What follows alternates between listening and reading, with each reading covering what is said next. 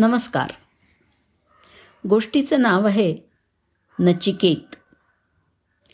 स्वामी विवेकानंद म्हणत असत की मला शंभर नचिकेत जर मिळाले तर मी जग बदलून टाकीन.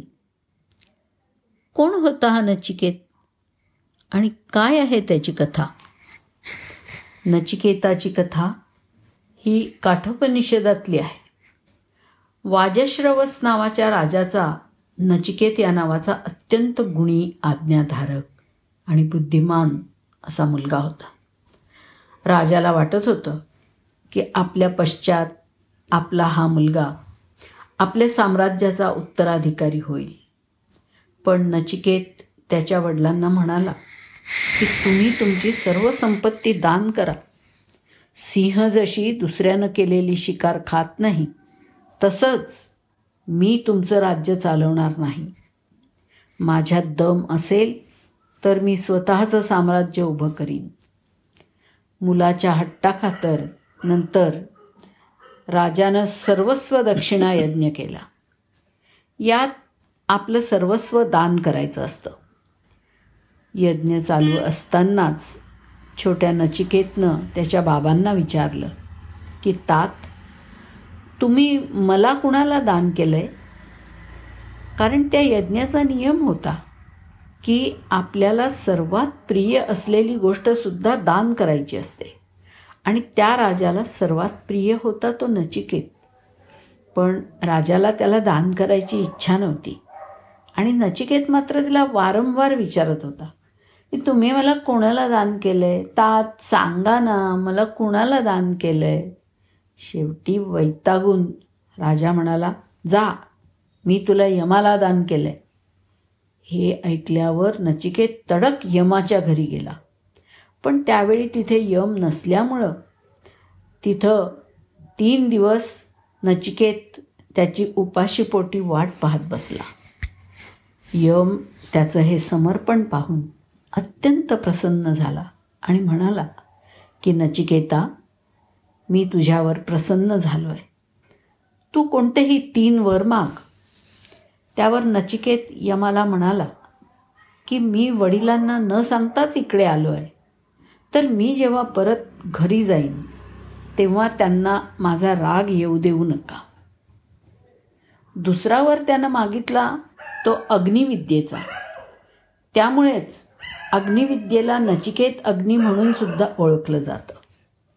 आणि तिसरा वर मागितला तो म्हणजे आत्मज्ञान आणि मृत्यूविषयी. त्यानं विचारलं की मृत्यू म्हणजे नेमकं काय? आपण मरतो म्हणजे नेमकं शरीरातून काय निघून जातं? जर आत्मा असेल तर देहापासून वेगळं झाल्यावर त्याची गती काय असते? वगैरे वगैरे. तेव्हा यम त्याला म्हणाला की नचिकेता तू मला संपूर्ण पृथ्वीचं राज्य माग. हजारो वर्षांचं आयुष्य माग. हजारो सुंदर स्त्रिया माग. जगातले सगळे उपभोग माग. पण मला मृत्यूचं रहस्य आणि आत्मज्ञान याविषयी विचारू नकोस. नचिकेतानी त्या वेगळ्या गोष्ट सगळ्या गोष्टींना नकार दिला आणि म्हणाला की यमराज या सगळ्या गोष्टी नश्वर आहेत. आणि म्हणून मला तुम्ही अशी गोष्ट द्यावी की जी नष्ट होणार नाही. आणि ती म्हणजे आत्मज्ञान. एवढ्या सगळ्या प्रलोभनांवरती लाथ मारून नचिक मारण्याची नचिकेताची वृत्ती पाहून यमराज त्याला शेवटी म्हणाले की नचिकेता तू महान आहेस. तूच खरा आत्मज्ञानाचा अधिकारी आहेस. तिथून पुढे यम आणि नचिकेत यांचे प्रश्नोत्तराच्या रूपात अतिशय गहन असे संवाद झाले. आणि ते संवाद हाच उपनिषदाचा गाभा आहे. काठोपनिषदाप्रमाणेच केनोपनिषद मांडुक्योपनिषद तैत्तिरीय उपनिषद ईशावास्योपनिषद अशी एकूण एकशे आठ उपनिषदं आहेत. यातली अकरा उपनिषदं प्रमुख मानण्यात येतात. भारतीय संस्कृती काय आहे? आणि जगातल्या चाळीस मोठमोठ्या संस्कृती नष्ट झाल्या असतानासुद्धा भारतीय संस्कृती का टिकली? याचं उत्तर उपनिषदात मिळतं.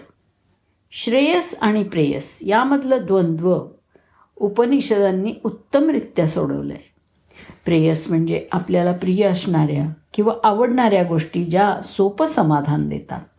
आणि श्रेयस म्हणजे आपल्यासाठी हितकारी गोष्टी ज्या खऱ्या अर्थानं आयुष्यात आनंद निर्माण करतात म्हणजे शाश्वत समाधान देतात.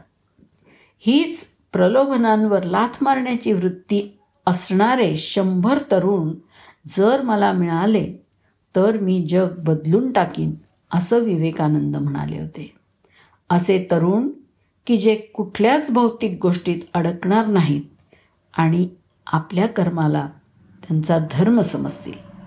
नचिकेताप्रमाणे.